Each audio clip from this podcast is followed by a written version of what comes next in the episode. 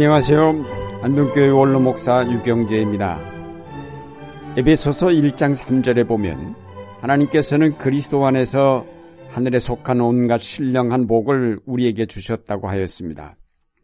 여기에 보면 단순하게 우리를 죄악에서 구원하셨다고 하지 않고 하늘에 속한 온갖 신령한 복을 주셨다고 하였습니다. 이 신령한 하늘의 복이 무엇일까요? 우선 이 신령한 복은 하늘에 속한 것들이라고 하였습니다.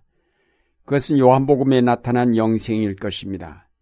이 영원한 생명은 단순히 내가 영원히 산다는 것이 아니라 삼위일체 하나님의 사랑과 생명에 참여하는 일입니다. 내가 그냥 영원히 살게 된다는 것과 삼일체 하나님의 사랑과 생명에 참여하는 것은 같은 일이 아닙니다. 우리가 영원히 사는 것이 아무렇게나 사는 것이 아닌 삼일체 하나님의 사랑과 생명에 참여하는 영원한 삶입니다. 이것이 바로 우리가 받을 하늘에 속한 온갖 신령한 복입니다. 그런데 에베소서 1장 4절에 보면 하나님께서는 우리를 사랑하셔서 하나님 앞에서 거룩하고 흠이 없게 하시려고 창세전에 우리를 그리스도 안에서 택하여 주셨다고 하였습니다. 하나님 앞에서 거룩하고 흠이 없게 하시려고라는 말씀에서 우리 인간의 불완전함을 보게 되고 동시에 그 인간을 완전하게 하시고자 창세전에 이미 우리를 그리스도 안에서 택하여 주셨다는 사실을 깨닫게 됩니다. 우리 인간의 불완전함은 죄 때문만은 아닙니다. 처음에 하나님의 형상을 따라 창조되었지만은 완전하고 성숙한 존재는 아니었습니다. 피조물이기 때문에 신적인 완전성이나 불멸성을 가질 수 없었습니다. 처음 인간은 영적으로나 도덕적으로 어린아이와 같아서 하나님의 뜻을 올바로 깨닫고 거기에 따를 수 있는 능력이 부족하였습니다. 죄에 빠질 충분한 가능성을 가지고 있었습니다. 그래서 하나님은 이런 인간을 좀 더 완전하게 하실 계획을 가지시고 창세전에 이미 우리를 그리스도 안에서 택하여 주셨습니다. 따라서 인간은 완성된 존재가 아니라 완성되어 가는 존재로 지음을 받았음을 알 수 있습니다. 창세전이란 말은 인간의 타락 이후에 그리스도를 통한 구원의 계획이 세워진 것이 아니라 이미 그 이전에 세워진 것임을 나타내고 있습니다. 하나님 아들의 성육신은 인간의 죄만을 해결하고자 중간에 갑자기 취해진 조치가 아니라 창세전부터 계획된 일이었습니다. 성자 그리스도 안에서 우리 인간을 삼일체 하나님의 코이노니아와 그 영원한 생명에 동참하게 하고자 하나님 아들의 성육신이 계획되었습니다. 따라서 우리의 구원은 단순하게 죄를 짓기 이전의 상태로 회복되는 것에 머물지 않고 그보다 완전한 상태인 영원한 생명에 들어감을 뜻합니다. 그러므로 하나님의 창조는 처음부터 완성된 것이 아니라 완성되어 가도록 계획되었다고 하겠습니다. 따라서 우리의 신앙은 종말적 성격을 갖습니다. 우리의 믿음은 과거에 이루어진 것을 믿는 것이 아니라 앞으로 이루어질 하나님 나라에 대한 믿음입니다. 그래서 믿음은 바라는 것들의 실상이라고 하였습니다. 오늘날 비록 이 세계가 불안하고 여전히 어두움과 죄악 가운데 있지만 그리스도의 오심을 통하여 주신 완성의 희망 때문에 우린 결코 좌절하거나 낙심하지 않습니다. 우리는 오늘의 어두움 속에서 이미 비치기 시작한 하나님 나라의 빛을 바라보고 있으며 오늘의 고난과 죽음 속에서 영원한 생명이 주어질 미래를 소망하기 때문에 결코 낙심하지 않습니다. 다음으로 에베소서 1장 8절부터 10절을 보겠습니다.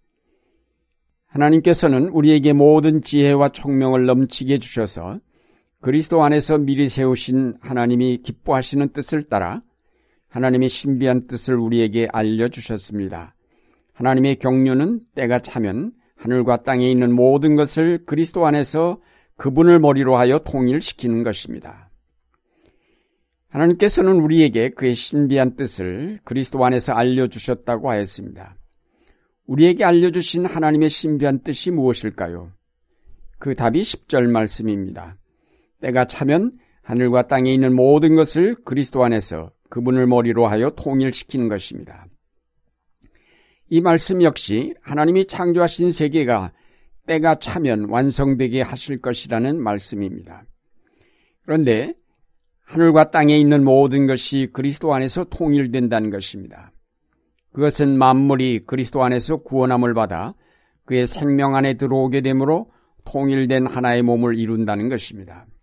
그리스도를 머리로 한 하나의 몸으로 하늘과 땅에 있는 모든 것이 완성되는 것입니다.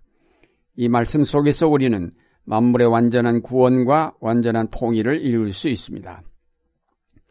그리스도 안에서 우리를 하나 되게 하시는 목적은 우리로 삼일체 하나님의 사랑의 사귐과 생명에 참여하게 하시는 데 있습니다. 삼일체 하나님께서 서로 분리되지 않고 혼합되지 않으며 종속되지 않으면서도 완전하게 하나가 되심으로 이루시는 놀라운 생명의 조화 속에 모든 피조물도 함께 참여하게 하시는 은총을 베푸십니다. 이것이 바로 하나님의 사랑의 실체입니다. 이것이 하나님이 처음에 계획하신 창조의 완성된 모습입니다. 중요한 것은 삼일체 하나님의 하나 되심 속에 있는 사랑입니다. 하나 된다는 것은 결코 쉬운 일이 아닙니다. 삼위 하나님이 하나 되신다는 말 속에는 우리가 헤아릴 수 없고 상상할 수 없는 큰 사랑, 놀라운 사랑이 거기에 있음을 뜻합니다. 마찬가지로 죄악으로 인하여 산산조각이 난 하늘과 땅에 있는 모든 것이 하나 된다는 것은 거의 불가능에 가까운 일입니다. 이 불가능을 가능케 하신 분이 바로 성자 그리스도이십니다. 우리가 그리스도 안에서 하나가 된다는 것은 하나됨에 필요한 모든 사랑을 그가 우리에게 십자가를 통해 부어주셨음을 뜻합니다. 그의 십자가의 사랑은 산산조각으로 흩어진 피조물들을 완전하게 하나로 만드시기에 충분한 놀라운 힘이며 그들 속에 영원한 생명을 불어넣는 생명의 원천입니다.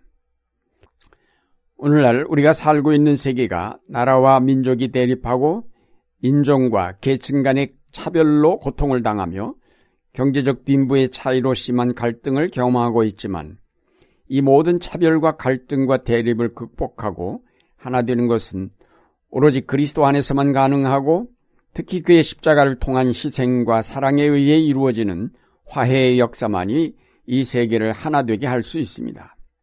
이것이 우리의 믿음입니다. 이것이 우리의 희망입니다. 그리스도의 재림은 이런 우리의 희망이 성취되는 때입니다. 우리가 이런 확신을 가질 수 있는 것은 성령께서 이 일을 주도하고 계시기 때문입니다. 하나님이 예정하신 그 신비한 뜻을 따라 예수 그리스도의 성육신과 십자가의 사랑이 이루어졌고 이를 이어받아 성령께서 창조의 세계를 완성으로 이끄시며 그 사랑이 골고루 하늘과 땅에 있는 모든 피조물 속에 스며들게 역사하십니다. 결국 하나님의 창조는 성부와 성자와 성령께서 함께 완성해 가시는 놀라운 경륜임을 알게 됩니다. 사랑하는 여러분, 이제까지 우리가 생각하였던 구원은 주로 인간 중심, 그 중에서도 나 중심의 신앙이었습니다. 내가 구원받아 내가 천국에 가는 것이 그 신앙의 중요한 내용이었지만, 이제는 하나님의 신비한 뜻을 따라 하늘과 땅에 있는 모든 것이 그리스도 안에서 하나가 되어 마침내 삼위일체 하나님의 사랑과 생명에 합일되어 영원한 생명을 누리게 된다는 너무나 아름답고 너무나 큰 희망을 우리 믿음의 핵심으로 삼아야 하겠습니다. 단순히 여러분의 죄가 사함받는 데 끝이지 않고 하나님의 영광에 참여하여 영원한 생명을 누리면서 하나님을 찬양하는 자리에 초청되었습니다. 그러므로 여러분은 더 큰 믿음의 눈으로 세계를 보며 이웃을 보시기 바랍니다. 배타적이고 독선적인 삶의 태도를 버리고 포용적이며 관용을 베풀며 사랑으로 하나 되기를 힘쓰는 삶의 자세를 갖추어 가시기를 바랍니다. 이제 하늘과 땅을 하나 되게 하시는 성삼위일체 하나님의 크신 경륜과 사랑을 따라 이루어지는 구원의 큰 은총을 날마다 찬송하며 그 기쁨과 희망을 널리 전하시는 여러분의 생활이 되시기를 바랍니다. Thank you.